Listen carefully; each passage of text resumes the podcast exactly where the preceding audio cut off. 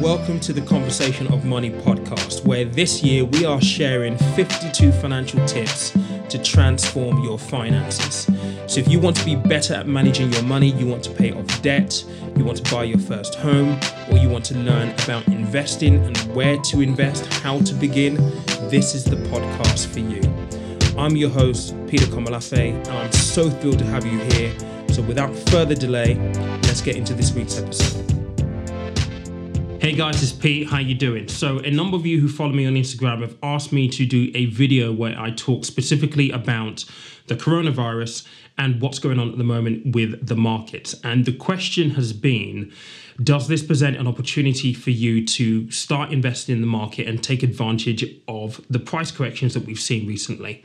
Now, that is a pretty loaded question, and it's not a simple yes or no.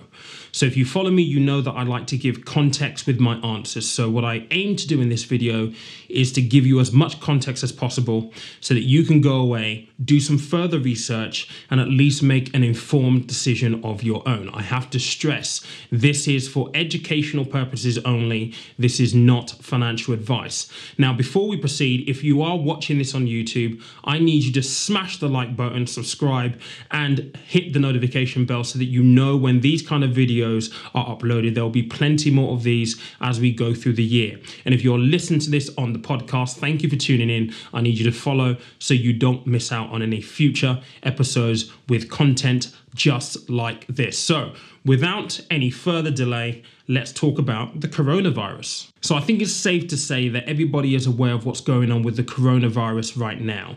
I mean, this is something that started out in China and it's now a global pandemic. And whilst the risk level is still relatively low, as of today, 3rd of March, confirmed cases in the UK sits at 39.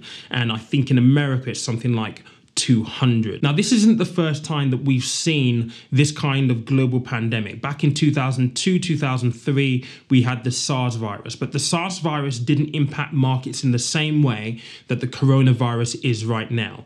And there's one main good reason for that. If you go back to 2002 and 2003, back then, the Chinese economy was only the sixth largest in the world. They accounted for about 8.3% or 8.7% of global, global GDP.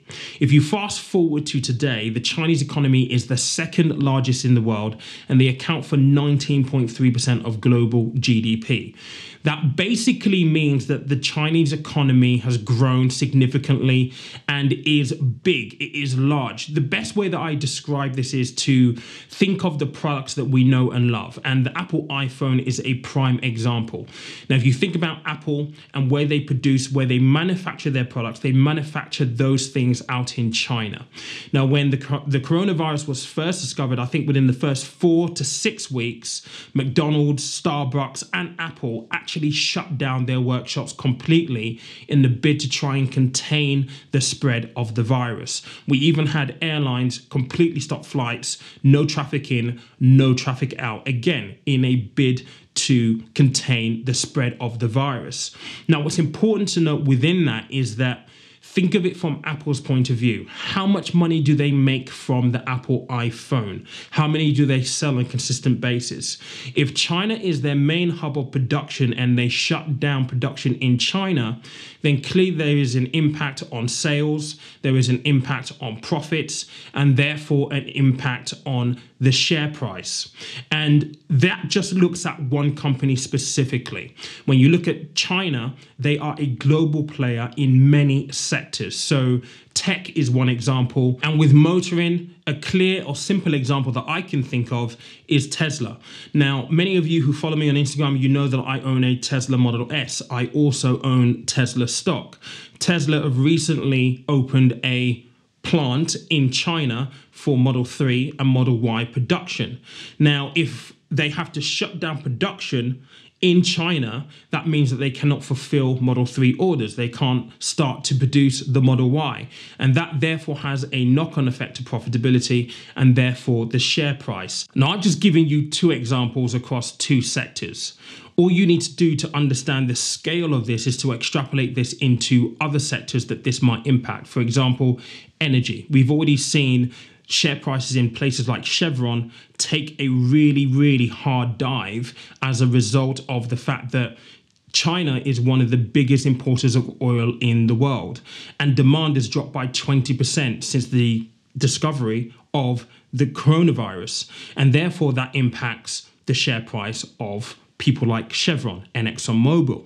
You also need to think about the impact that it will have on banking, for example. And it's for all of these reasons that we've seen the markets fall by 12 or 13%.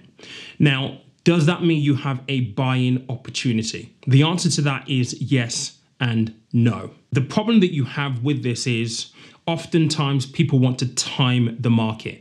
They want to get in at the lowest point possible because it makes sense, right? It's simple economics, it's simple business principles. You buy low, you sell high. So it makes sense to want to get involved while the market price is so low because you have more of a chance of selling something at a greater value. However, it is almost impossible to time the markets. So the markets as of today, could we say that the markets will go down another 10% or 20% as a result of this? Nobody knows. They might do, they might not. And the key here is if you wait for the market to fall and the markets go up, well, you never got involved in the first place. And the gain that you could have got, had you got in, you didn't get. And the flip side is also true that if you did buy, whilst the numbers are low right now and the market falls even further, then you potentially lose money because you have done so. And this really comes back to a lot of the stuff that I talk about whenever you hear me talk about investments and investing. What you need to ask yourself is what is the reason for you investing? Are you looking to invest in direct stock, i.e., you put all of your money into one stock like Amazon or Tesla, for example? Or are you looking to be a bit more responsible in how you approach your diversification, i.e., in opposed to buying one stock where you have all of your money in Amazon and you've got one egg in one basket, do you want to have 15 eggs in that one basket where you have your money spread across and you're div- and you're diversifying your risk? This is all about risk management and understanding why you want to invest in the first place. It is almost virtually impossible for you to time the market. So, in answer to the question, is there an opportunity? Yes, there's an opportunity, but there could also be a no that it, there is no opportunity for you to invest right now. It really depends on what you're investing for. You've got to remember when you invest in the markets, it is a long term game, it's not a short term game. Yes, if you're looking to get in now because the prices are low, you've got to feel comfortable in the fact that if you buy in today, tomorrow the prices might fall even further. And if they do, you've got to ask yourself are you comfortable with that? Are you comfortable with losing potentially the money that you invest in the first place? On the flip side, you could buy today and the market could rally, and you see that you're riding an up curve to great returns both outcomes are possible. And as an investor, it's really important to understand that risk and to come to terms with the fact that the investment will go up and it will go down. And to a certain extent, you have to be comfortable with the fact that if you do invest, you have to be prepared to not receive your money back. Especially if you are investing in direct stocks. If you're investing in things like portfolios, you can manage your risk and you can tailor the portfolio to match your risk appetite. But that's another subject for another time. So, is there an opportunity? Yes, there could be. If you're willing to take the risk, if you're willing to acknowledge that your investment will go up and go down, and you could get in with the timing being wrong and immediately see your investment fall. I bought Tesla stock and I've seen the Tesla stock fall in price quite a bit. But I bought the Tesla stock because I believe in the company. I own the car. I believe in what Elon is doing. And therefore, I plan to hold that stock for the long term. And for me, it doesn't matter if the price goes down right now. I'm, I'm, I bought the stock because I want to hold on to it for the next five to 10 years.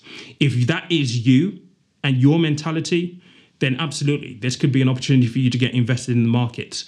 If you're not like that and you're thinking, well, actually, I can't, I've got £2,000, I can't really afford to lose that money, then absolutely not. You should not be thinking about investing. I hope that makes sense. And I hope that provides a little bit of context. Again, this is for educational purposes. I could go on and on and on and speak about so many other areas and considerations that you need to kind of think about when you th- talk about investing specifically. But this video would be way too long. I think, as a nutshell, I think the basics are very important for you to understand. And again, if you are following me on Instagram, then feel free to drop me a DM and we can have a conversation, exchange some voice notes on there. But again, please use this as a basis to do your own research. If you have watched this video and you've enjoyed this, don't forget to smash the like button, subscribe, and hit that notification bell. And if you're listening on the podcast, please don't forget to follow and give us a good rating. Again, guys, thank you for your attention. I will catch you soon. Bye. Another great episode down, but our journey together doesn't have to end here. Be sure to subscribe to the podcast on whatever app you're listening on right now. And please don't forget to give us a good rating. That would mean me. If you feel connected to the podcast and you found value in the episode that you've listened to today, join our free community where you will find free resources and more in depth content on all things finance and money. And you will also find a community where you'll be supported by people who are on a similar journey to you. Links to our free community can be found on our website, conversationofmoney.com, or on our Instagram at conversationofmoney. Thank you for listening. Thank you for being here. Again, it means the world to me. I'm your host, Peter. Until next week, take care.